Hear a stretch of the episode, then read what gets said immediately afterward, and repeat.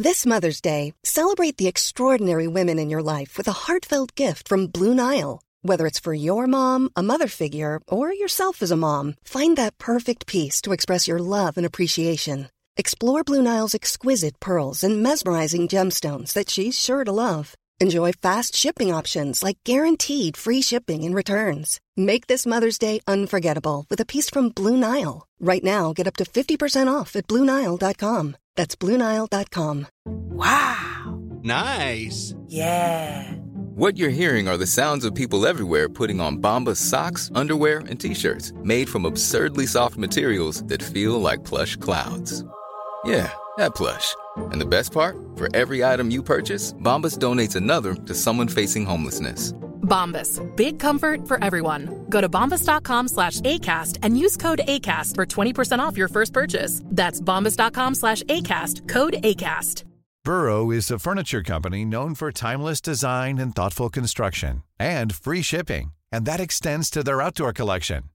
Their outdoor furniture is built to withstand the elements, featuring rust-proof stainless steel hardware, weather-ready teak, and quick-dry foam cushions.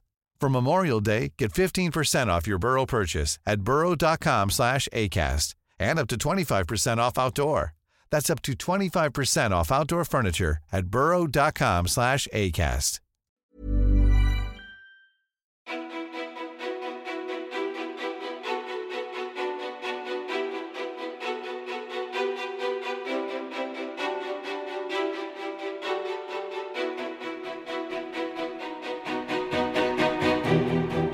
Therese Lindgren är en av våra absolut största influencers och Therese Lindgren-effekten är ingenting man skojar bort. Det som började med sminkvideos på Youtube är idag ett imperium med Theres personliga varumärke i grunden. Hon levererar nytt innehåll till sina 940 000 prenumeranter på Youtube och 934 000 följare på Instagram så gott som dagligen. Hon driver det veganska hudvårdsmärket Indie Beauty med CCS Healthcare, skriver bästsäljande böcker och har en sån lång lista med priser och utmärkelser att det skulle ta för lång tid att dra alla. Samtidigt så är hon en vettig förebild som pratar om sina egna erfarenheter av psykisk ohälsa och hon vågar ta ställning och ber om ursäkt när det krävs. Vad finns det kvar att göra? Hur behåller hon sig själv i en värld där precis alla vill ha någonting av henne? Vem är egentligen Therese Lindgren? Varmt välkommen till podcasten Ofiltrerat med mig Sofia Peterfia Ståhl. Tack. Om det var till mig du sa till välkommen. Ja, jag säger välkommen till dig och till lyssnarna. Ja, ja, tack.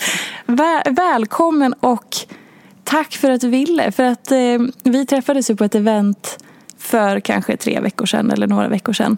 Och så berättade du att du lyssnade på den, vilket jag blev superglad över. Och så sa du, ja men jag skulle inte, vilja, jag skulle inte våga komma och gästa.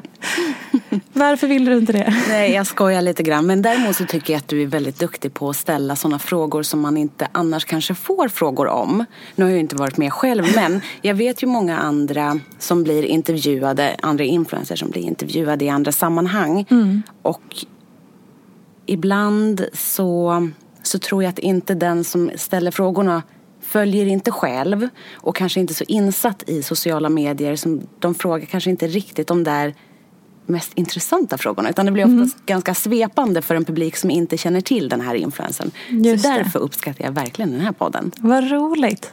Och vad, så här, för det, det, du nämnde då också var så här, ah, nej, men det är ofta liksom lite samma frågor som du är inne på. Att så här, ah, men hur känns det att vara en förebild? Eller så vad är det folk vill veta när man intervjuar dig generellt? Generellt så är det bara att man vill veta om eh, hur det började, varför jag började med Youtube och då kommer jag fort in på panikångesten och då vill folk veta hur det är att leva med panikångest och hur det var att öppna upp sig om psykisk ohälsa. Så det är oftast det spåret som det handlar i. Och när blir du trött på det? Eh, jag skulle inte säga att jag blir trött på det egentligen. Jag är tacksam för att jag får vara med och bli intervjuad. Men, men ibland så kan jag känna mig som att jag upprepar mig. Mm. För att det är ju samma svar liksom på frågorna. Ja. Men, men ibland så kan det kännas lite trist att svara samma sak. Men om du så skulle försöka twista till någon vanlig fråga som du brukar få. Finns det liksom en, finns det något annat svar någonstans som du väljer att behålla för dig själv? Eller som du säger, okej okay, men här har jag delat med mig av det här men du skulle också kunna säga det här men du väljer som inte gå åt det hållet och öppna, öppna upp den dörren till exempel? Ibland så kan det komma frågor om min barndom. Och då, jag är väldigt restriktiv med att prata om min familj, mina föräldrar. Och det är mest för att jag känner att det inte är min story att berätta. Mm. De är skilda och jag har berättat i min bok, bland annat min första bok, så berättade jag att det var en stökig skilsmässa. Men sen har jag valt att inte gå in på det mer. Men det är klart att en stökig skilsmässa med allt vad det innebär, det har ju format mig mycket. Mm. Och påverkat mig jättemycket just i den åldern, då var jag 16 år. När man någonstans börjar bli mer vuxen. Ehm, så, att, så att det är väl det som jag väljer och kanske inte fördjupa mig i. Men det är respekt till mina föräldrar. Mm. Hur är det då, för jag läste i någon intervju nu när jag har här, tagit in dig i mitt system och bara mm. så här, Therese liksom, de senaste dagarna.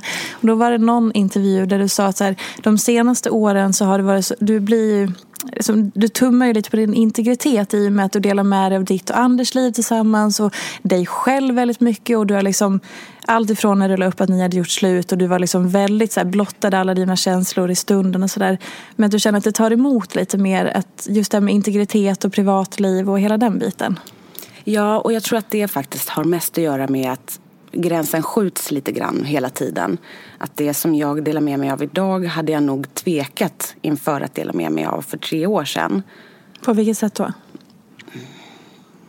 Jag tror att för tre år sedan så hade jag nog inte kunnat sätta samma ord på känslor. Jag hade inte vågat berätta om ångest. Nu har jag varit inne lite bara och touchat på att jag nog aldrig kommer att bli en förälder eller i alla fall inte skaffa biologiska barn.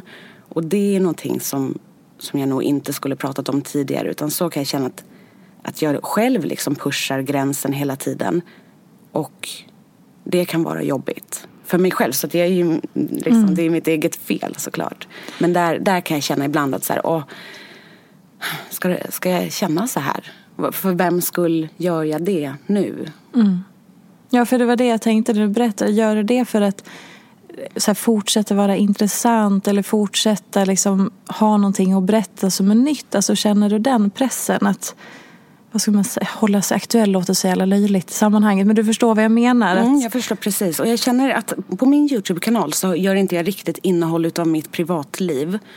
Utan jag, jag publicerar tre stycken videos per vecka. Och det är egentligen bara en max en av dem som egentligen handlar om mitt liv när jag filmar vad jag gör på en vanlig dag. Annars så testar jag ju mest olika grejer. Idag har jag suttit och målat ett självporträtt och mm. nu på lördag så ska jag filma när jag äter som Bianca Ingrosso en hel dag. Du vet, så jag gör ju inte så himla mycket privat och därför känner jag inte att jag behöver att hitta på grejer eller att det behöver hända någonting i mitt privatliv egentligen. Men ändå så är du där och liksom lyfter på de locken på ett annat sätt. Mm. Och jag tror att det har att göra med att jag har en nära relation till mina tittare. Det är så jag känner. Mm.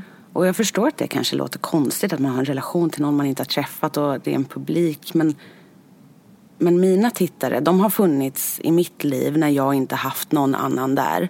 När det tog slut mellan mig och Anders eller när precis i början när jag var sjukskriven när jag började, startade min Youtube-kanal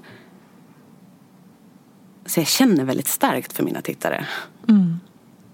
Vad är liksom det häftigaste som du har upplevt med just dina tittare för att försöka beskriva den relationen?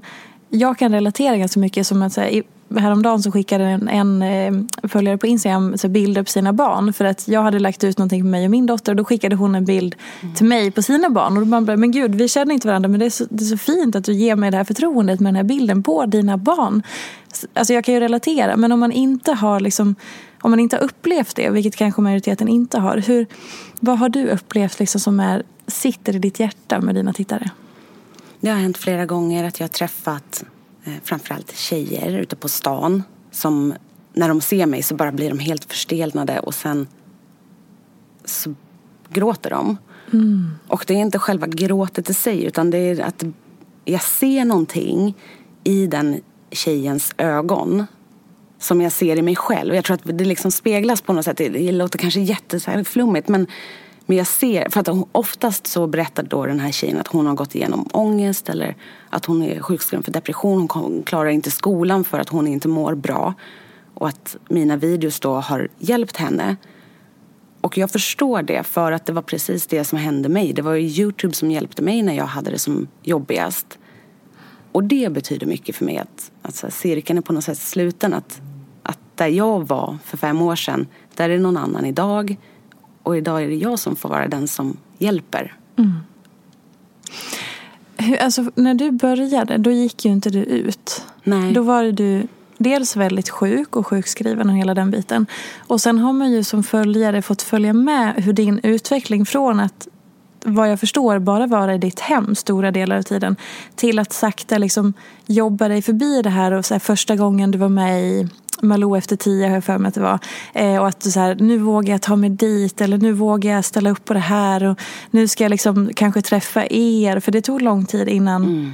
du ville göra sådana grejer också. Så den resan som tittarna fått följa med på. Men liksom, vad har hänt i dig under tiden? Hur har du lyckats ta dig ut om man får avsluta med en väldigt banal fråga. Men du förstår, det är ju en enorm resa du har gjort.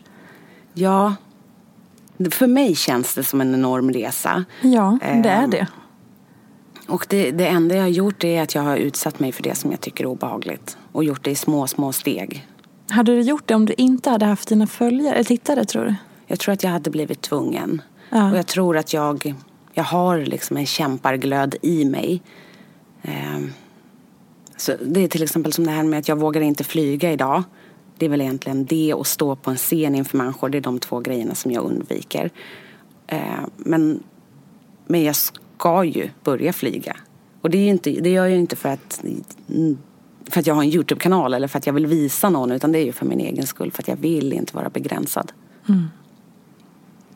Det är ändå häftigt att alltså dels dels bara utsätta sig själv för det. För jag tänker att det krävs, det krävs sånt mod och en ork.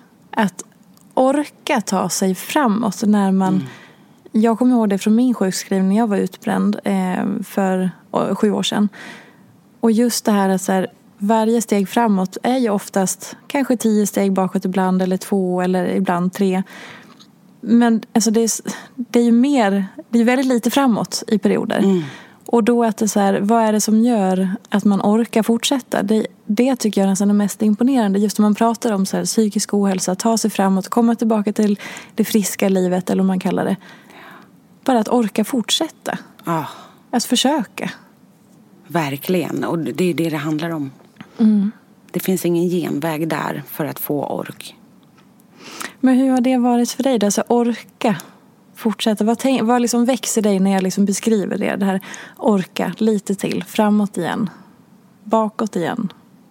Jag är ju där just nu för att jag satt senast igår hos min frisör och så sa hon så här, Therese du måste ta tag i det här med flygningen. Du måste. Och, och så sitter jag och säger ja, ja, ja, jag ska boka sån här flygterapi.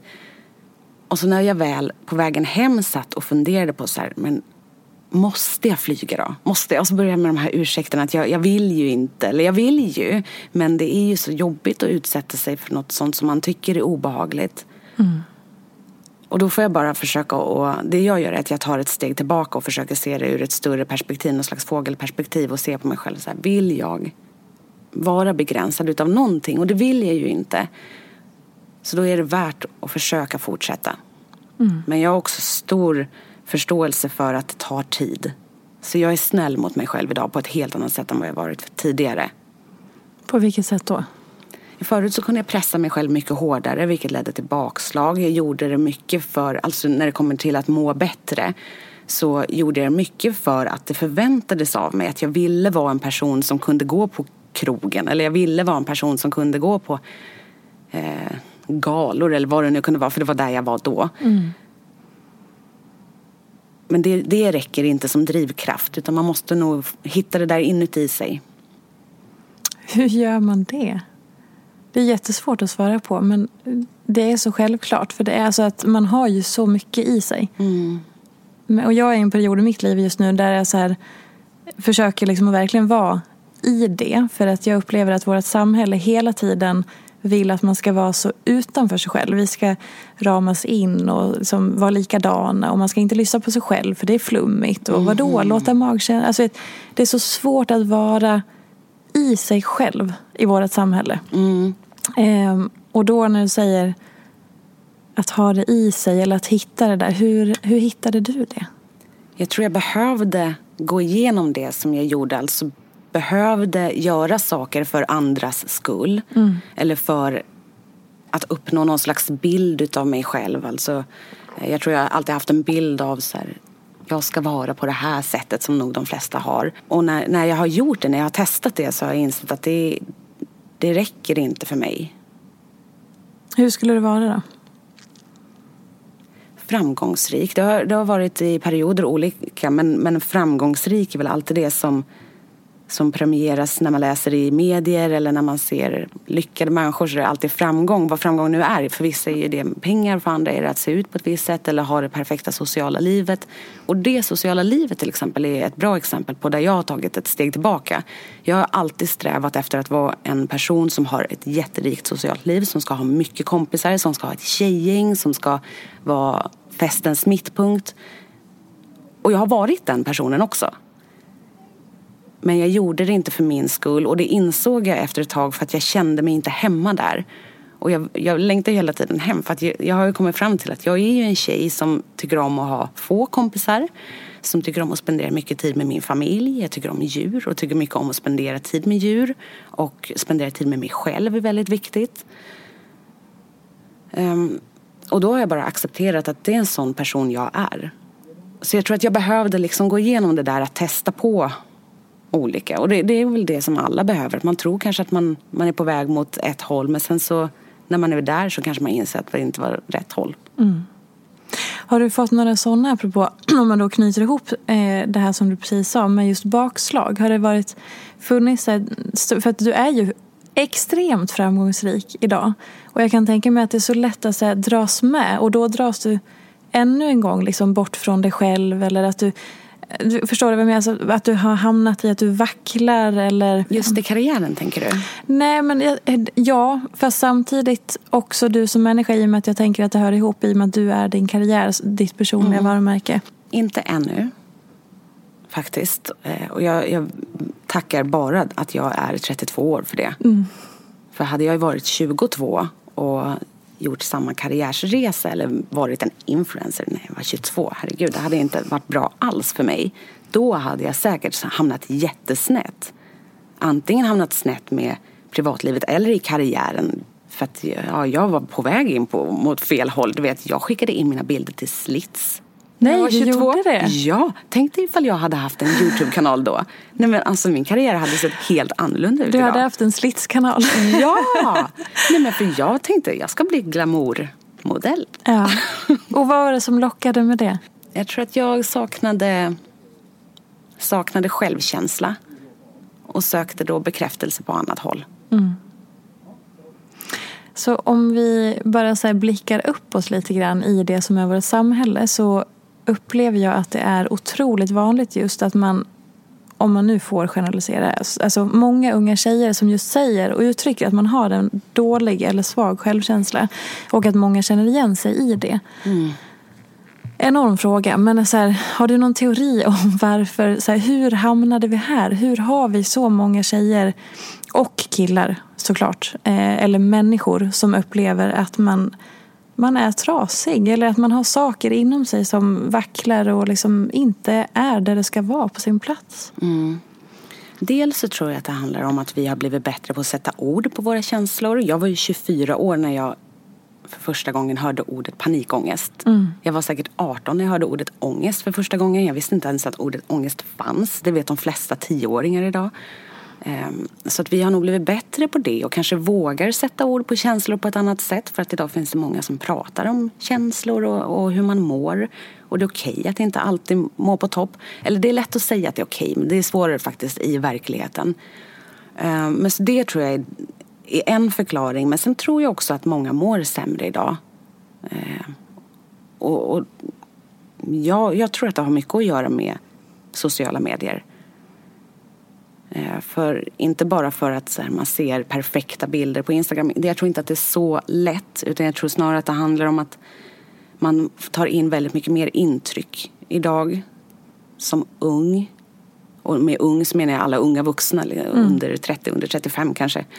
Eh, inte bara 15-åringar utan alla vi eh, tar ju in väldigt mycket mer än vad jag gjorde när jag bodde på Villagatan i Nynäshamn. Då hade jag 30 stycken klasskamrater och så träffade jag mina föräldrar och det var inte så himla mycket mer än så. Men alltså idag så, från att ha tagit in vad 30 personer har på sig kan man lätt ta in vad 3000 personer har på sig idag. Mm.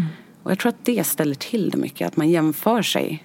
För att jämföra sig gör nog alla och det gjorde jag också när jag var yngre men men det, det måste vara kämpigt att jämföra sig med så många idag. Eller det är ju det, jag vet ju det själv. Men, men att vara yngre än jag måste vara väldigt mycket jobbigare än att vara yngre på 90-talet. Mm. Vad jämför du dig med idag? Alla. På sätt och vis. Alla. alla. Eh, jag följer på Instagram på sätt och vis. Inte så att jag sitter medvetet och tänker så här, oj hon har längre hår än jag, vad fint. Inte så, utan mer så här, man har ju en bild av andra människor som man träffar och den bilden det, någonstans är, är ju en själv index och så blir alla andra runt omkring det. Eller ifall alla andra är index och så är man själv hela tiden under det. Mm. Så, så på något sätt. Så vad har du för relation till din framgång? Hur, liksom, hur, hur bor den i dig? På vilket sätt uppfattar du hur framgångsrik du är? Jag känner mig väldigt så här. Det känns som att jag är i en relation på ett sätt. Mm. Som inte, där det inte finns villkorslös kärlek. Eh, så att den, den, det, det är lite jobbigt ibland. Eh, för att jag tycker så mycket om mitt yrke. Jag har en fin relation. Jag, vet, jag får så fina meddelanden. Jag träffar så fina människor. Men sen så räcker det med att jag, jag, säger någonting fel eller råkar göra ett samarbete med fel företag eller jag gör ett samarbete för mycket och sen, jag, jag är aldrig bättre än min senaste video. Lite så kan jag känna. Och, och just det där med att inte ha villkorslös kärlek, den, den, är svår för att på tidigare arbetsplatser då, då har liksom chefen eller ens kollegor, de har en, en, en annan förståelse på något sätt. Är det liksom för, den här pedestalen som förebild som folk sätter dig på? Apropå att bli så här inkapslad och inramad. Det här är, det här är Therese, det här är min bild av hennes. Det här, de liksom bestämmer åt dig vad du får göra och inte göra. Eller ja, hur du uttrycker dig. Lite så. Och jag tror, jag tror inte att man gör det medvetet utan jag tror att jag gör samma sak också med personer som jag följer men inte känner i sociala medier. Att man har en bild och, och kan bli besviken. Mm kanske. När kände du att du blev besviken på dig själv i det här sammanhanget? Om du tittar tillbaka. Ja, senast igår så kände jag det. Eh, för att jag kände så här. Gör jag någonting bra utav min plattform nu? Utav det här fönstret som jag har ut mot, mot väldigt många människor. Förvaltar jag det väl? För det var det som jag ville ända från början. Jag ville verkligen göra någonting bra. Och gör jag det just nu? Vad fick du för svar från dig själv? Jag sa det faktiskt rakt ut till min ja, du frisör. Gjorde det till ja, jag sa till frisören. Ja, till frisör. Ja. och hon sa, men herregud du har gjort mycket. Du var liksom, gick i bräschen när man började prata om psykisk ohälsa och öppna upp sig. Du var den första influensen som gjorde det. Och du nådde så mycket människor och gör det fortfarande. Du gör insamlingar varje år, du pratar om veganism. Så hon tycker att så här, var inte för hård mot dig själv. Men eh, men det där sitter ju i en. För mig är det viktigt att vara stolt varje dag över vad jag gör. Mm. Eh, eller vem jag är såklart. För att, att vara stolt mot sig själv, jag läste det, att vara stolt mot sig själv är motsatsen till att ha dålig självkänsla. Det, går, det är svårt att ha dålig självkänsla och samtidigt känna att man är stolt över sig själv.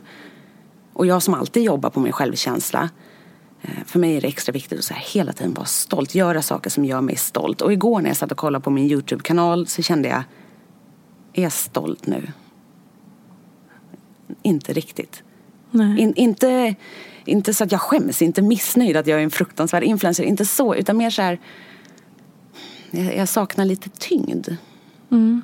Jag, för mig så, så tycker jag att och jag har pratat med flera stycken andra som, som gör mycket Youtube-videos om vilken riktning det har tagit på Youtube. Att det blir mer och mer hysteriskt och mer och mer um, ja, men så galna videos. Och det ska vara sensationslystet eller så ska det vara dramatiskt. Och, och, och då kan jag känna så att jag, jag saknar den tiden när vi pratade om, om sånt som betyder någonting. Mm. Och det måste jag börja göra igen. Är det liksom ett, ett långt steg dit för dig själv? Eh, har saker liksom ändrats från, från det när det var så självklart att öppna upp och berätta så här nu är jag mitt i en ångestattack eller nu, eh, ja men när, när du och Anders hade gjort det. Alltså, då kanske det kom naturligt. Är det lika naturligt nu eller är det en annan, en annan känsla, en längre, större distans eller en större uppoffring att liksom börja närma dig det igen för att du har en mycket större publik eller klimatet har ändrats och sådär? Mm.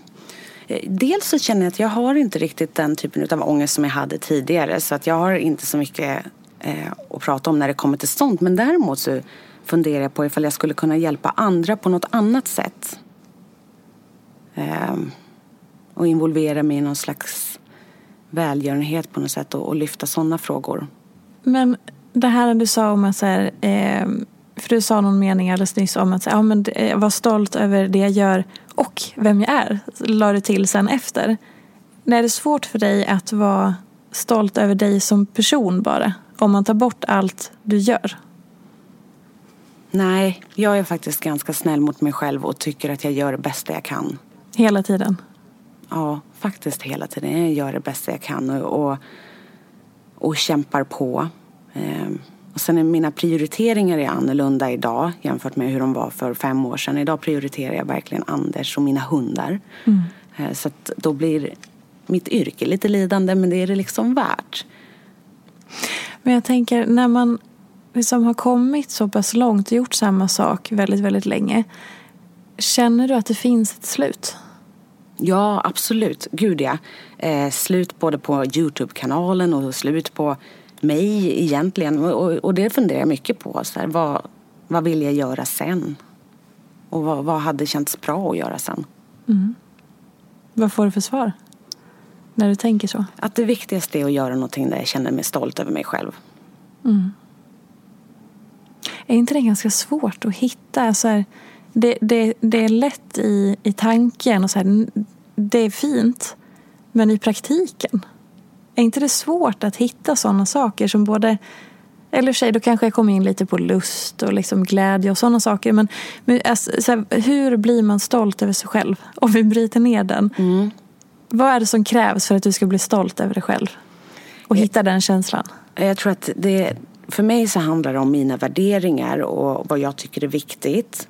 Och att, att göra saker utifrån dem. Oavsett ifall det handlar om psykisk ohälsa eller veganism eller om det finns andra frågor. Eh, så, så skulle jag gärna vilja göra någonting som är mer samhällsnyttigt på något sätt.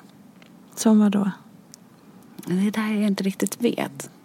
Jag önskar att jag kunde skriva bättre så att jag kunde skriva, bara, du vet, trycka ut krönikor varje vecka och, och skriva eller om jag kunde jag vet inte, skriva låtar som hade bra budskap. Men jag kan inte. Så jag, jag ja, jag vet inte.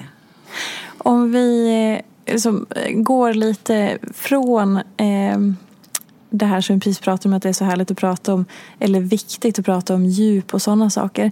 Men det som har skrivits mest som går inte att komma undan när jag googlar dig och liksom så här, då är det så här Therese Lindgren och pengarna och det är Therese tjänar och det är mm. så mycket. Och så. Det är så många rubriker om vad ditt bolag omsätter och hur mycket du tjänar och drar in och allt det här. Vad har du för relation till, liksom, till pengadelen som har kommit som en trevlig bonus i att du älskar ditt yrke? Liksom, hur tänker du på det? Nej, jag tänker inte på det. Nej. Jag tar ju fortfarande ut samma lön idag som jag gjorde för fem år sedan. Eller för fyra år sedan. Men, men däremot så känner jag en annan trygghet, en ekonomisk trygghet. Eh, väldigt tacksam över att jag har fått den här möjligheten och jag tycker det är coolt och, och häftigt att, att stora företag vill jobba tillsammans med mig, att jag har fått den möjligheten. Så det är superhäftigt och det, det är också så skönt för jag har nolltaxerat och jag har inte vuxit upp i en rik familj. Jag har inte haft det dåligt ekonomiskt ställt men, men jag, har inte, jag har inte tänkt på det, alltså att jag har tjänat mycket pengar mer än att det ger mig trygghet på ett annat sätt. Märker du att, att människor liksom jag vet inte, påverkar det hur folk bemöter dig då? Alltså, nu tänker jag inte bara pengar utan framgångsrik och liksom att du är influensen Therese Lindgren. Och så här, hur, hur blir du bemött från människor? Ja, Eller det är stor människor. skillnad. Det är det? Ja, och det tycker jag är fruktansvärt. För att jag minns verkligen hur det var för sju år sedan. Det var precis samtidigt som när du var utbränd, mm. 2012. Eh, när jag var utbränd och Försäkringskassan ville inte förlänga min sjukskrivning. Så jag satt där på Arbetsförmedlingen. Jag hade inte någon färdig eh, utbildning eller jag hade gått någon så här kvalificerad yrkesutbildning, högskolepoäng. Och jag satt där utförsäkrad, hade nolltaxerat och arbetslös. Och det finns många som har det värre än, än vad jag hade då. Mycket, mycket värre. Um, men, men sättet jag blev bemött då jämfört med idag är jättestor skillnad. Och det gör mig jätteillamående för det är, det är fel. På vilket sätt var det annorlunda? Folk är väldigt mycket trevligare idag. Ehm, jag träffar inte så här jättemycket människor. I privata sammanhang så träffar jag väldigt sällan nya människor. Men, men jag vet till exempel när jag jobbade som säljare och sålde till mediebyråerna och jag kom dit som, som säljare jämfört med när jag kommer nu till en mediebyrå. Då blir det ganska tydligt så här, för det är samma människor jag träffar på samma kontor. Ah. Och då för, för åtta år sedan när jag jobbade som säljare så, så gled de in för sent. De kunde avboka när man stod i hissen på vägen upp. Och det bjöds inte på något fruktfat som det gör nu. Du vet. Alltså, så där så kan jag känna så jävla falskt äckligt. Ja. Det är... Ja, det är... Alltså det är det är en sjuk bubbla som, mm. som eh, hela media Stockholm är. Det ska mm. jag, alltså, utan så, men, alltså, sjuk, man får tolka det hur man vill. Men det är ju verkligen en bubbla i att det är så här, när, när man kommer utifrån, jag som kommer från Dalarna och så här, kom in i det här lite på ett bananskal, för jag, eller, jag ska inte förringa det jag har jobbat mig till, men att så här, jag kände ingen och det var en helt ny värld. Just att försöka förstå hur man ska de här sociala koderna, vad är okej okay och inte, om man ska mingla och skapa de här eh, affärsmässiga relationerna som är bra att ha. Mm. Allt det har jag haft jättesvårt för. För att jag har inte riktigt så här eh, accepterat det jag väl gjort men jag har inte riktigt velat vara med och spela hela spelet om du förstår vad jag menar. Mm. Hur, liksom, du säger du tycker att det är äckligt och hela den biten. Men... Starkt ord. Jag, jag känner bara så här, gud vad orättvist det är. Att man ja, men, sitter ja. där liksom på, bara för att jag var arbetslös och var, var sjukskriven. Ja. Och så nu bara för att jag följer på Instagram. Alltså det är så dumt. Så äckligt kanske var ett starkt ord. Jag tycker bara att det är, så här, det är jävligt trist. Ja, men alltså så här, man förstår ju att så här, det en del är liksom en del av en arbetskultur. Att så här, så här går det till i vissa branscher och så.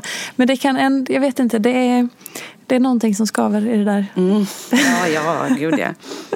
I hela den biten. Mm. Eh. A lot can happen in three years. Like a chatbot may be your new best friend. But what won't change? Needing health insurance. United Healthcare Tri Term Medical Plans, underwritten by Golden Rule Insurance Company, offer flexible, budget friendly coverage that lasts nearly three years in some states. Learn more at uh1.com. I'm Sandra, and I'm just the professional your small business was looking for. But you didn't hire me because you didn't use LinkedIn jobs. LinkedIn has professionals you can't find anywhere else, including those who aren't actively looking for a new job but might be open to the perfect role, like me. In a given month, over 70% of LinkedIn users don't visit other leading job sites. So if you're not looking on LinkedIn, you'll miss out on great candidates like Sandra. Start hiring professionals like a professional. Post your free job on linkedin.com/people today. There's never been a faster or easier way to start your weight loss journey than with PlushCare. PlushCare accepts most insurance plans and gives you online access to board-certified physicians who can prescribe FDA-approved weight loss medications like Wigovi and Zepbound for those who qualify. Take charge of your health and speak with a board-certified physician about a weight loss plan that's right for you. Get started today at plushcare.com slash weight loss. That's plushcare.com slash weight loss. plushcare.com slash weight loss. Planning for your next trip? Elevate your travel style with Quince. Quince has all the jet-setting essentials you'll want for your next getaway, like European linen, premium luggage options, buttery soft Italian leather bags, and so much more. And is all priced at 50 to 80% less than similar brands. Plus, Quince only works with factories that use safe and ethical manufacturing practices. Pack your bags with high-quality essentials you'll be wearing for vacations to come with Quince. Go to quince.com slash pack for free shipping and 365-day returns. Um, Okej, okay. om vi helt ska byta spår nu. Eh, vad har du för relation till ensamhet? Jag eh, har inget problem att vara själv, men att känna mig ensam, fruktansvärt. Jag grät senast igår. Eh, jag och Anders, min fästman, vi låg och kollade på Tjernobyl och då är det ju personer som ligger där i sjukhussängar eh, för att de är sjuka och ska gå bort. Mm. Eller de kommer gå bort.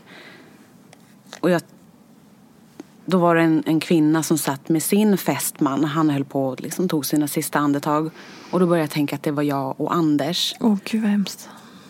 Ja, och det där tänker jag jättemycket på. Eh, att bli lämnad ensam. Jag tror också jag blev, eftersom att jag har blivit lämnad utav Anders tidigare för fem år sedan, eller fyra år sedan när vi gjorde slut. Eh, så sitter det där kvar lite grann som ett trauma. För det var fruktansvärt att bli lämnad utav sin kärlek. Och att bli lämnad utav, med anledning utav döden. Mm. Jag har som tur är inte behövt gå igenom det med familjemedlemmar som har gått bort, nära familjemedlemmar eller, eller nära vänner, varit jätteförskonad hittills. Men, men det, det skrämmer mig jättemycket. Så just den typen av ensamhet är jag livrädd för.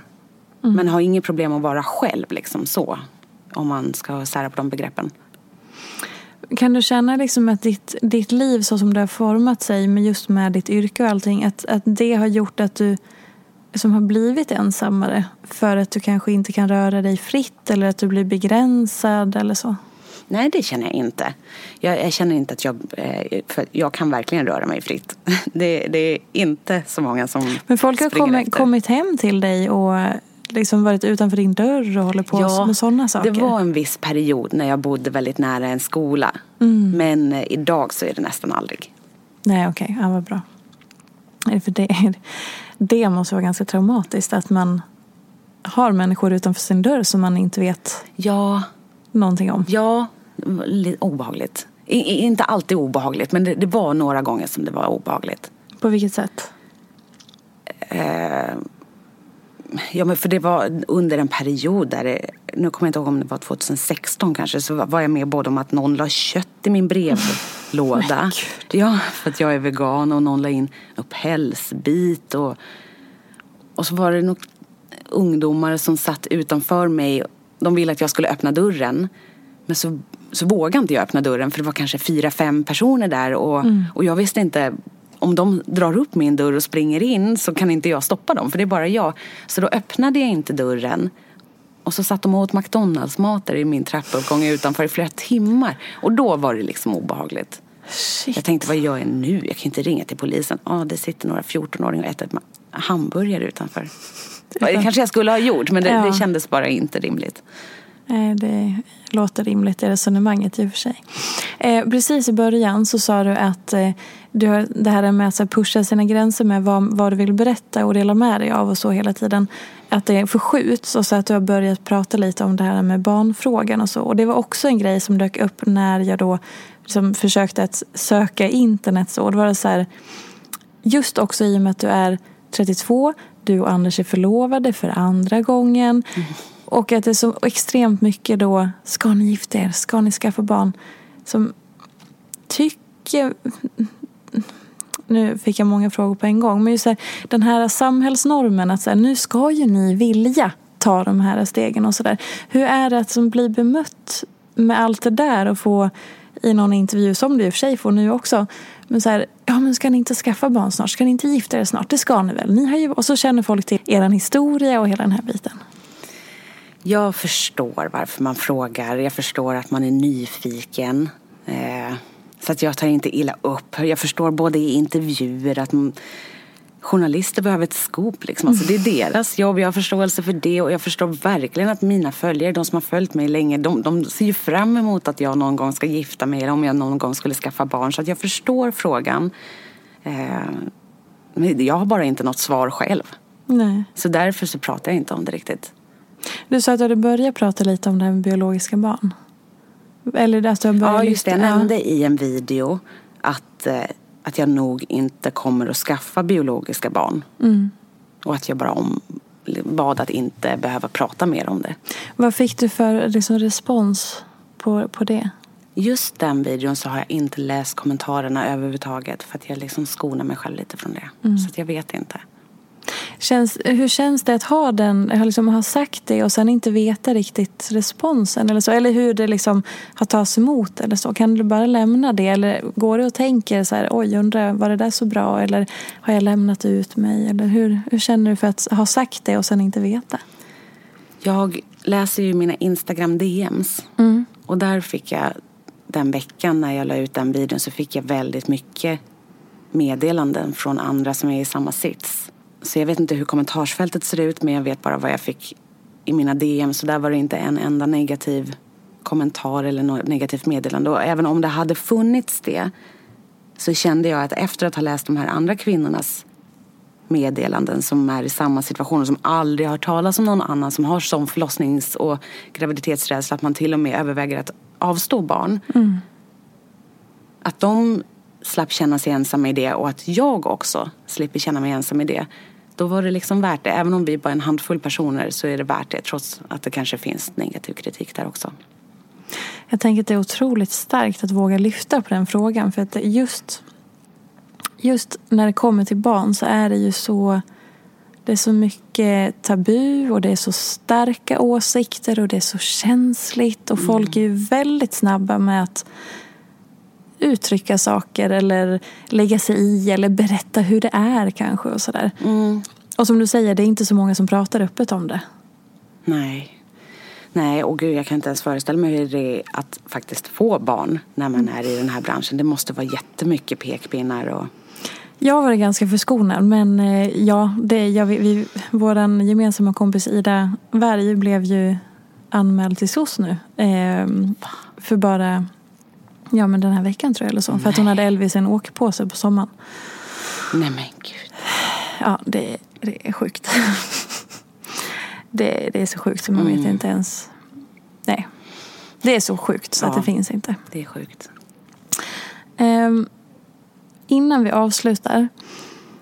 Vad skulle du säga är liksom det viktigaste som man kan ha med sig när man rör sig i sociala medier? Du som, som vet hur det är att leva som influencer och som ser hur det fungerar bakom kulisserna och liksom som det här vi pratade om, jargongen och spelet och sånt där. Vad, vad kan man ha med sig som följare? Man får verkligen försöka att distansera sig så gott man kan och försöka att förstå att det är underhållning.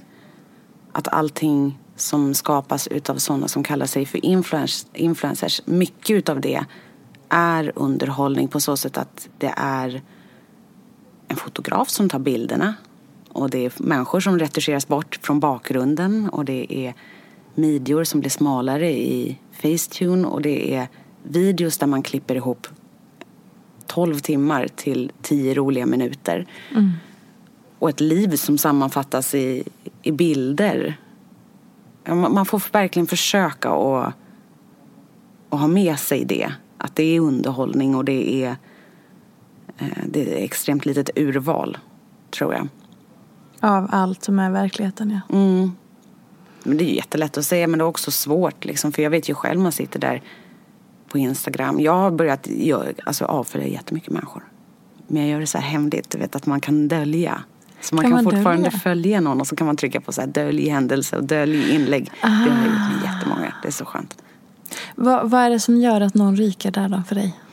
Framför allt att jag känner mig som en inte tillräckligt lyckad person. Att det känns som så här, oj jag borde också hänga på spybar eller jag borde också ha alla de där sakerna eller de där både så här materiella saker men också typ vinna de där sakerna och hinna med allt det där, ha alla de där kompisarna. Och när jag känner att jag har suttit och scrollat Instagram i en kvart och så när känslan efter är sämre än vad den var innan då är det dags för mig att rensa lite grann. Mm.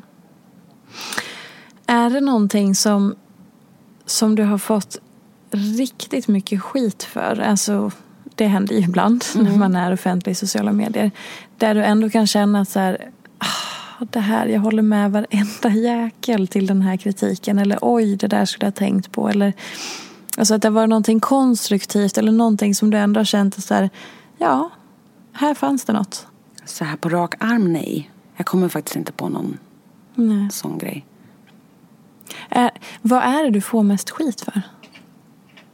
När du får skit? Mm, det som jag får mest kritik för eh, eller det, det kanske inte är så mycket att jag får mycket kritik men däremot så kan jag ofta uppleva att jag som uttalat vegan får, eh, det ställs mycket högre krav på mig när det kommer till väldigt mycket. Eh, att jag som vegan, hur kan jag köpa fem nya klädesplagg en månad? Det är väl inte bra att överkonsumera för att det leder ju till att det och det. Eller hur kan jag eh, dricka sojamjölk när sojan Eh, det skövlas regnskogar för att man ska ta fram sojaprodukter. Fast det kanske inte ens alltid är fallet. Det är ofta så att, man, att jag känner att jag får mycket falska anklagelser. Alltså min sojamjölk den kommer inte från regnskogsområden. Eh, så, så generellt så kan jag känna att så här, jag får väldigt mycket sådana kommentarer som handlar om att jag borde veta bättre eller jag borde göra ännu bättre när jag vet att Jocke och Jonna skulle aldrig få kommentarer. Ifall de drack sojadryck så skulle ju ingen mm vara på dem om att det är fel sojadryck. Utan det, här, det känns som att jag, jag, ja, som att det är väldigt höga krav på mig ofta. Så mm. det är mm. väl det.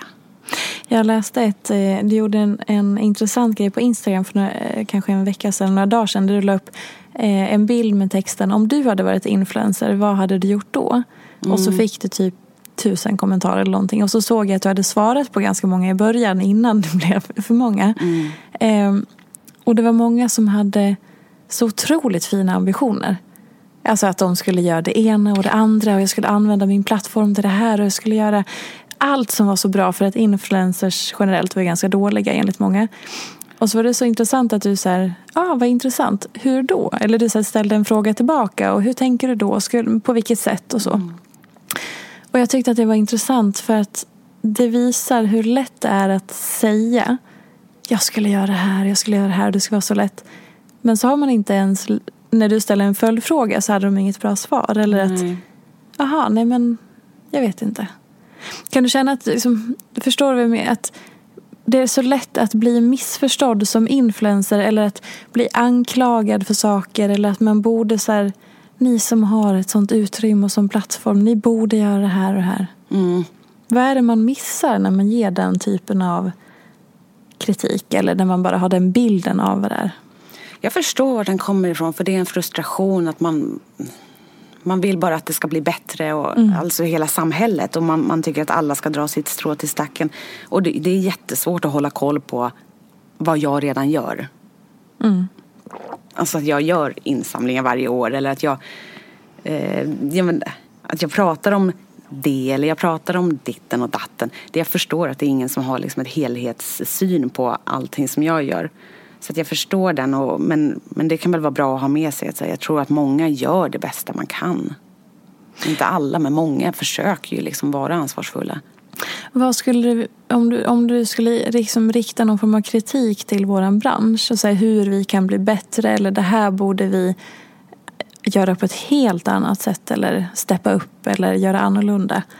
Vad skulle du liksom säga till branschen då? Inte till någon enskild utan bara till hur kan vi få kategorin, yrkeskategorin influencers att bli bättre? Som ju många vill. Mm. Oh, Gud vad svår fråga. Har du mm. något bra svar på det? Nej, jag vill höra dig. Nej. Eh, ja, men, Oj, vad eh, svårt. Jaha, du vill att jag ska tänka till också? Attans. Nej, men jag tänker att... Eh, mm, men ja, sen finns det ju hela liksom idealbilden. Ja, av hur exakt. man ska vara som människa eller vad man väljer att lägga upp. Vad man har för ansvar. Att, eh, samtidigt så är det ju underhållning och folk det är lite som den här gamla diskussionen med att eh, tjejtidningar eller träningstidningar de som sätter de här rubrikerna som så här, banta, diet, smal kropp, fitt kropp, allt det där som vi skäller på. Mm. Men det är det som säljer. Ja. Alltså det är lite samma egentligen i influencervärlden. Man säger att man vill ha mänsklighet och liksom det vardagliga man kan relatera till. Men det är den snygga selfien eller snygga bilden som får mest likes. Ja, exakt. Tyvärr. Alltså. Ja, så är det ju verkligen. Framförallt så om den kritiken som jag har mot branschen gäller nog mest eh, männen. Mm. Vart är de? Mm. Alltså de manliga förebilderna. Vart, vart är de någonstans? Det är ju ett jättestort problem med killars våld mot tjejer. Hur killar behandlar tjejer. Killar verkar bli allt grövre i munnen, yngre killar. Mm. Och vad har de för förebilder i sociala medier? Finns det någon? Eller är det bara Jockiboi de ser upp till? Mm. Och, och det menar jag mm. verkligen inget illa. Det är inte Jockibois fel att någon liksom har grovt språk. Det är jag det fattar. inte. Utan jag menar så här. Vart är typ, det finns så många kvinnliga förebilder som mm. pratar om bra saker. Ena pratar om miljöfrågor, den andra pratar om att ha insamlingar till barncancerfonder och den tredje pratar om veganism och den fjärde om psykisk ohälsa. Det finns ett helt smörgåsbord av duktiga förebilder. Och sen skiter jag faktiskt ifall de reklammarkerar sin lilla resa. Alltså jag kunde inte bry mig mindre om den saken. Mm. Då tycker jag mycket större samhällsproblem att så här, ska de bara, vart, vart är männen? Ja, varför? Och ska de bara ha liksom musikvideos med så här tjejer som dansar halvnakna med stora rumpor? Alltså är det det? Eh, du vet, vi kommer aldrig få ordning på det här samhället. Bara så här under metoo, hur många svenska män klev fram i den mm. Rörelsen? Och visst, det är ju inte männens eh, rörelse. Eller liksom, det, det var ju inte de som skulle stå i fokus där. Men det hade varit trevligt om man hade sett någonting från några. Ja, ja, ja gud. Men det gjorde vi ju nästan inte. Nej. Och generellt bara i liksom i livet på sociala medier. Exakt, ja. vad fan är männen? Ja, dagens och, känga. Ja, bra till. Therese. Gud dagens vad glad jag blir här. Nej men faktiskt, de mm. måste ju steppa upp lite grann och, och så här, börja prata. Ja, för det är ju framförallt det att de finns ju där men de ja. tar inte ställning, de uttrycker ingenting, de har inga åsikter. Och som du sa, kvinnofrågorna eller så här, mäns våld mot kvinnor eller hur man som man, allt det här. Mm. Jävla bra att du tog upp det. ja men verkligen. Tack, det är otroligt bra. Var fan är de någonstans? Ja. Nej, det är faktiskt helt sjukt. Men du, eh, så här, om man ska få dig att här, tycka att en intervju fortfarande är intressant eller så här, oväntad eller så här, det händer någonting nytt så. Vad skulle du vilja hända i liksom själva intervjun eller samtalet? För jag kan, du, alltså, att bli intervjuad om sig själv år ut och år in. Men det måste vara jättesvårt att intervjua också, herregud. Jag yeah. kan inte föreställa mig någonting svårare, eller det, det, det, kan jag. Men det måste vara jättesvårt. Och komma ja. på frågor alltså, som inte har ställts hundra gånger tidigare. Eller vad ja, men framförallt med dig i och med att Dels har du berättat väldigt mycket själv. Mm. Dels så, så finns det väldigt mycket. Du har gjort väldigt mycket intervjuer. Du har aktivt valt att liksom, ja, men du pratar om psykisk ohälsa. Du har skrivit en hel bok om hur det var. Eh, dina liksom, det är nyhetsgrejer. Det det, det du själv väljer. Det är det andra säger. Så jag satt vid datorn och bara Okej, jag är jätteglad att Therese ska komma. Men vad fan ska jag fråga henne som inte alla vet? För ja. att det är, och så vill man ju inte heller liksom, som så här, man vill också respektera det du inte vill prata om. Ja. Så att då är det ju inte, eller jag kan i alla fall inte så här, ja men vadå? Men berätta nu om dina föräldrars skilsmässa. Ja, kom igen, exakt. kom igen. Och det alltså, uppskattar jag verkligen. För det, det, Nej men det kan man inte hålla på med. Men det är så här, hur, hur är det för dig att så här, fortsätta prata om dig själv då? Om vi landar där. Hur, blir det, hur kan det bli intressant för, för dig också? Nej men det, det behöver inte vara intressant för mig. Nej. Faktiskt. det kanske inte är det. Nej, generellt. det behöver det inte vara. Nej. Tror du att det var intressant för lyssnarna? jag vet inte. Okay. Ibland kan jag känna att jag har, eh, eh, ja, en sövande röst. Har jag det?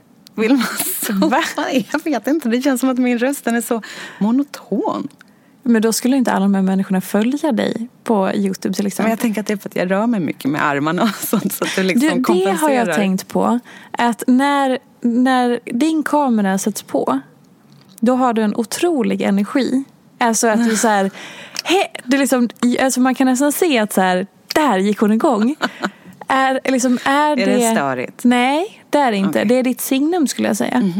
Men är det liksom Taggar du igång dig själv? Eller blir det bara så när du trycker? Alltså automat- för du förstår vad jag menar? Att du såhär, tada, nu kör vi, nu åker vi. Ja, jag tror också det har att göra med så här hur jag klipper. Och, Ja. Eller du menar jag tar sats just när jag säger hej, god morgon, tjena. Ja men typ, alltså det är speciellt signumet. Ja. Det är liksom din grej. Att du så här, ser så otroligt glad ut, har så mycket energi och så bara, hej nu. Ja, jag tror jag är bara genuint glad liksom, för att jag får jobba. Du är glad att gå på jobbet. Ja. Det är ändå härligt. Okej, du har ingenting där när jag började den här otroligt långa utläggningen och frågan. Att det så här, ska vara trevligt för dig också. Vi landade i att det behövde inte vara det. Nej. Okej, så här då. Men Kan- det har det varit. Okej, tack. Men så här. Kan du bjuda på någonting som vi inte redan vet? För det var det som var min största farhåga med det här. Hur ska, vad ska jag fråga som gör att man inte redan har hört allt? Och det är alltså ingen kritik i att du är urvattnad. Utan det är ju bara för att du är så medial och har ditt forum där du kan berätta vad du vill. Alltså någonting om mig personligen eller någonting jag har i Ingen aning. pipen eller vad, vad vill du veta liksom? Okej, nu är, nu är jag riktigt modig här. Vad omsatte ditt bolag förra året? För det är väl inte offentliga uppgifter än? 2018? Ja. Nej, men jag vet inte ens själv i huvud, alltså jag vet faktiskt Men inte. är det en ökning från Nej, det är inte en ökning. Är det det året likvärdigt? 2017 17? som finns ute nu, då fick jag fakturera för båda mina böcker. Jag hade bo- fått fakturera, liksom, under det året fick jag fakturera för hela Ibland mår jag inte så bra boken och så fick jag börja fakturera för min andra bok Vem bryr sig? Mm. Så att jag kommer nog aldrig omsätta så mycket igen. För det var 19,5 miljon. Mm. Och 13 i vinst va? Ungefär. Oj, det vet jag inte. Jo men typ. Ja. Men så här då, om vi ska avsluta i affärsbiten. Eh. Ja. För du är, ja exakt, det var det jag tänkte säga. Så här. Du är ju en säljare i ryggraden, eller hur? Älskar du sälj? Ja. Och vad säljer du fortfarande i dina samarbeten? Ja. Allt? Men nej, inte allt. Utan jag också eh, tillhör olika nätverk som säljer. Men jag säljer en del själv också. Och hur ser liksom processen ut ungefär? Säljprocessen. Och Mm. Det jag som fick dig att gnugga dina händer här. Nej, gud. Jag har ju faktiskt eh, just nu verkligen turen att jag inte behöver pitcha så mycket utan jag blir kontaktad utav de flesta företagen. Ehm, och det- jag går och träffar dem på möte och då tänds en liten gnista i mig. Jag älskar verkligen sälj och har jobbat med sälj tidigare och gått mycket säljutbildningar och sånt där. Och då går jag in i min lilla säljroll. När jag blir extremt medveten om mitt kroppsspråk och tonläge och och jag tycker verkligen att det är kul. Jag fascineras utav säljare. Jag tycker verkligen det är en konst och ett härligt hantverk och någonting som är superfascinerande. Så jag försöker att vara Ja, då, försöker, då går jag verkligen in i, i någon slags persona. Du vet att jag bara, nu är jag säljaren Therese, den här karismatiska. Men vet du, det är alltså bara jag sa ordet sälj, du gnuggade dina händer. Nu strålar du, dina ögon lyser och du liksom Ja. rör på dig när du pratar. Det bara hände någonting bara jag sa ordet sälj. Ja men för det, jag tycker verkligen det är kul. Ja. Mm, och så jag, jag tycker mycket om att gå på möten och sälja. Men vad är det som händer när, när säljpersonen Therese kliver in i rummet? Mm. Vad händer då? För då har ni mejlat in. Alltså, för någon som inte vet, hur ser processen ut? Du får ett mejl. Ja, Hej. jag får ett mejl. Tjena, hej, vi skulle vilja eh, annonsera på din Instagram eller Youtube. De brukar oftast redan från början vara ganska så specifika med vad de vill hitta på. Eh, och då brukar jag Ibland föreslår jag ett möte direkt ifall det är ett större företag eller ett litet mindre företag så är jag lite orolig att det kanske inte finns budget. Och då eh, alltså, frågar jag lite snällt så här, absolut, vad har vi för budget röra oss ungefär med? Ja, men sen så går jag på det här mötet och då på mötet så brukar vi oftast eh, diskutera ersättning, vad det kostar att annonsera i mina kanaler och vad företaget skulle vilja göra och vad budskapet är med deras kampanj och, och allt sånt där. Och sen så bara bokas det på. Eller så bokas det inte för att jag var för dyr. Ja. För det är ofta det som är problemet, att du är för dyr. Ja. Eller Och- oftast, oftast. Ibland är det. Ja. Men och då, eh, så här, för att ha någon uppfattning, så här, om någon säger att så här, ja men eh, vi har en lite mindre budget, så vad går din smärtgräns för vad du då så väljer att tacka nej för att det är för, för lite budget till exempel? Mm, ja, jag skulle ha... s- Jag, det jag brukar göra är att jag eh, eh, tackar nej till... Ja, alltså, så här. Anledningen till varför det är svårt att svara på den frågan det är för att det finns... Det finns... Det finns ju såklart en minsta budget men det är också vad de är bero, vad, vad vill de hitta på? Är det bara en liten Instagram-story där jag ska säga så här svepa upp? Alltså kan jag väl göra men, men jag gör inte så himla mycket sådana här småplutt samarbeten. Och det är mest för att jag själv så just nu har den här lyxen att jag kan tacka nej till samarbeten. Eh, Så att jag, jag brukar tacka nej till de som bara är enstaka nedslag. Så, så brukar jag säga så här, men jag föredrar att jobba mer långsiktigt. eh, Så vi kanske kan kolla på det istället. Ja. Vad, eh, utan att nämna några detaljer, men så, vad är den enskilt eh, största dealen du har liksom fått där det varit en affär som har varit värd jättemycket? Alltså hur, hur mycket har en affär varit värd? Tänker du då bara på samarbeten med företag eller tänker du? Allt, Jag tänker så här, nej. Mm. boken, min bokdeal är ju en affär. Jag gjorde en serie på Dplay, det var en affär. Jag gör Just det. Indie Beauty, är det en affär? Välj Min du. kollektion för Naked. Välj du. Ja, för i så fall så är min... Menar, hur, hur ska jag välja? Ska jag säga? En summa? Ska jag säga? Nej, men kan du säga något? För att jag tycker så här, svenskar pratar ju så lite om pengar och just folk verkar vara så, så Också för att man inte vet så här, vad tjänar influencers? Vad, men gud, kan hon ta så mycket från Instagram? Så här, det, det finns en så stor nyfikenhet men också så finns det så lite information om vad kan en Instagram kosta eller vad, då, vad, vad får man för en kollektion och sådär. Jag tänker bara så här, ge någon form av, dels så här, din, din skrytaffär som är så här, det här var liksom en riktigt bra deal utan att säga vad det var. Men själva summan, att säga, jag skrev på ett papper som var värt, då var dealen på så här mycket. Bara för att det är lite coolt. Eh, och sen så kanske mer så här, vad kan man ta för ett Instagram när man har din publik? Bara för att folk har så många sådana här frågor men det pratas så lite om det. Det pappret som jag skrivit på, alltså där bara så här, jag skrev en signatur och då var det liksom säkrat pengar. Då var det två miljoner. Mäktigt. Ja, det var mäktigt men det var också så, det var jättemycket jobb. Såklart. Det var ju knappt värt det. Alltså, jag skulle nog ha tagit mer egentligen. Så det var inte så att de bara kom in liksom på kontot direkt. Utan Nej. ja, då började en lång resa utav jobb. Ja. Men, eh, men det var jättecoolt. Och sen eh, hur mycket man kan ta från Instagram-inlägg. Du, jag vet inte. Hur mycket kan man ta? Ingen aning. Jag tror att, sa inte Bianca Ingrosso att hon tog 200 000 för ett inlägg? Är det så? Eh, Jag vet inte, jag tyckte hon sa det på Men Framgångspodden. tar inte du lika mycket då i och med att du är nej, nej. lika stor? Nej. Så du är billigare än Bianca? Ja. Okej. Mycket billigare. Nej, vad hemskt det kändes. nu får du höja upp dig. Ja, verkligen.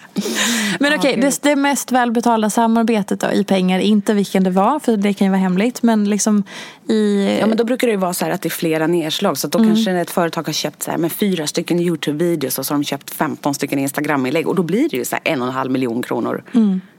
Och då säljer du det rakt av själv. Ja, ibland.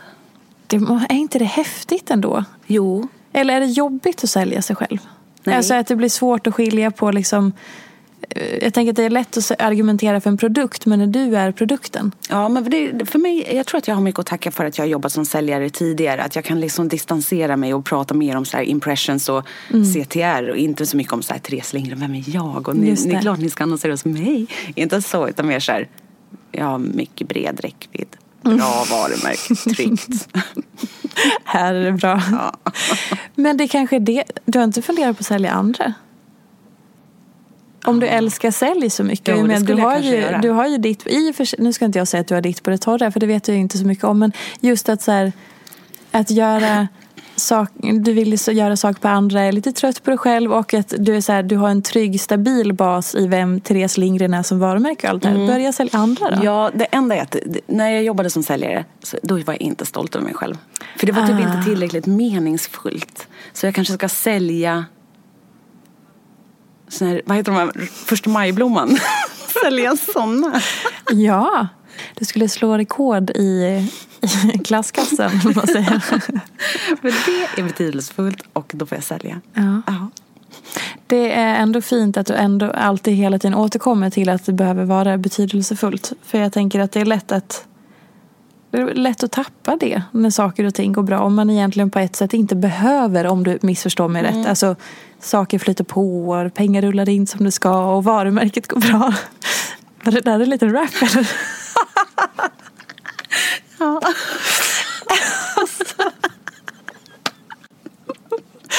Oh my god. Du fattar alltså. Jag fick feeling. Kan inte du rappa lite också? Nej. Pengar rullar in som det ska. Åh gud. Ja, jag vet inte hur jag ska fortsätta efter det här. Nej men du förstår vad jag menar. Det är så lätt att så här. Åh herregud. Man behöver då plötsligt inte bry sig om det där som är bra och som gör en stolt för att det går bra ändå.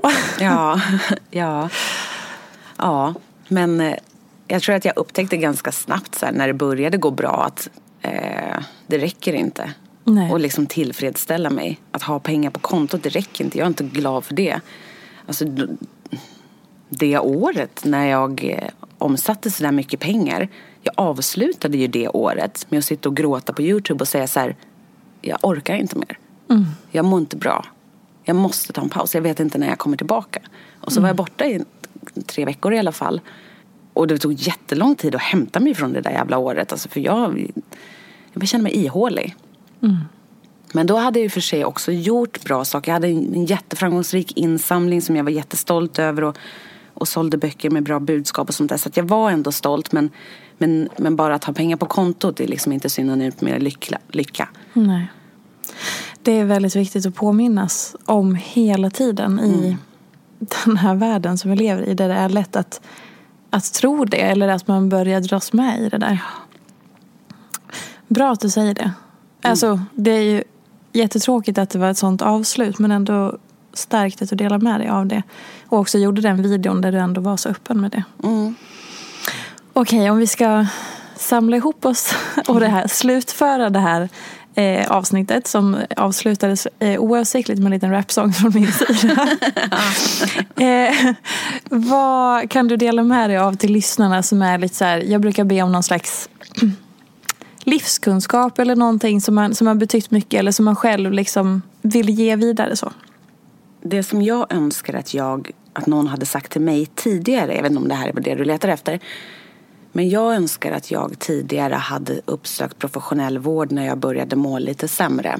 När jag började känna de här känslorna av att jag inte dög som jag var eller att jag, jag började känna ett tryck över brösten, så här skam och, och skuld över mig själv. Och jag började bete mig som en annan person. Det här var så för sju, åtta år sedan innan jag blev utbränd. Och när jag började få problem med magen och jag började dricka alkohol på ett sätt som jag visste så här, nu, dricker inte, nu öppnar inte jag en flaska vin för att jag ska ha det trevligt för jag sitter själv.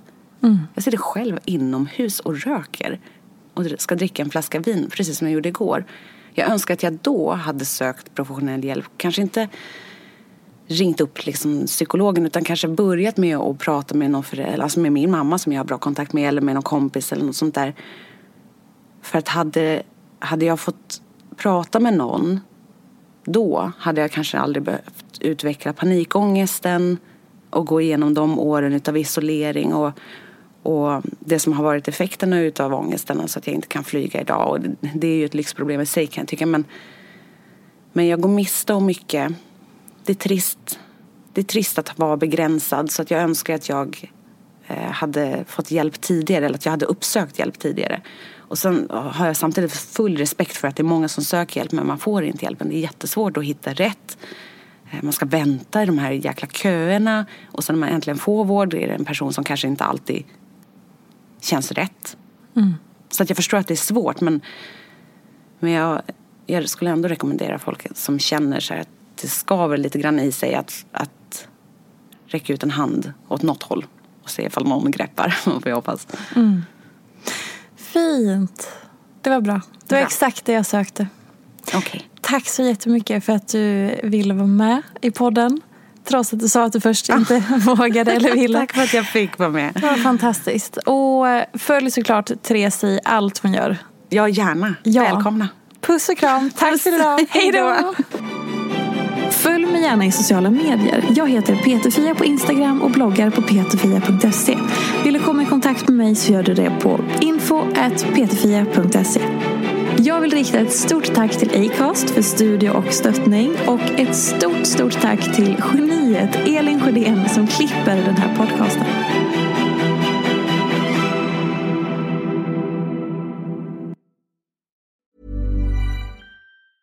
A lot can happen in three years, like a chatbot may be your new best friend. But what won't change? Needing health insurance. United Healthcare Tri Term Medical Plans, underwritten by Golden Rule Insurance Company, offer flexible, budget friendly coverage that lasts nearly three years in some states. Learn more at uh1.com. Hey, it's Paige DeSorbo from Giggly Squad. High quality fashion without the price tag? Say hello to Quince. I'm snagging high end essentials like cozy cashmere sweaters, sleek leather jackets, fine jewelry, and so much more. With Quince being 50 to 80% less than similar brands.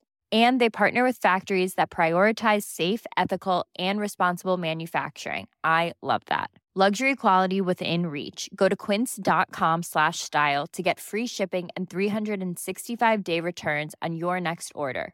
Quince.com slash style.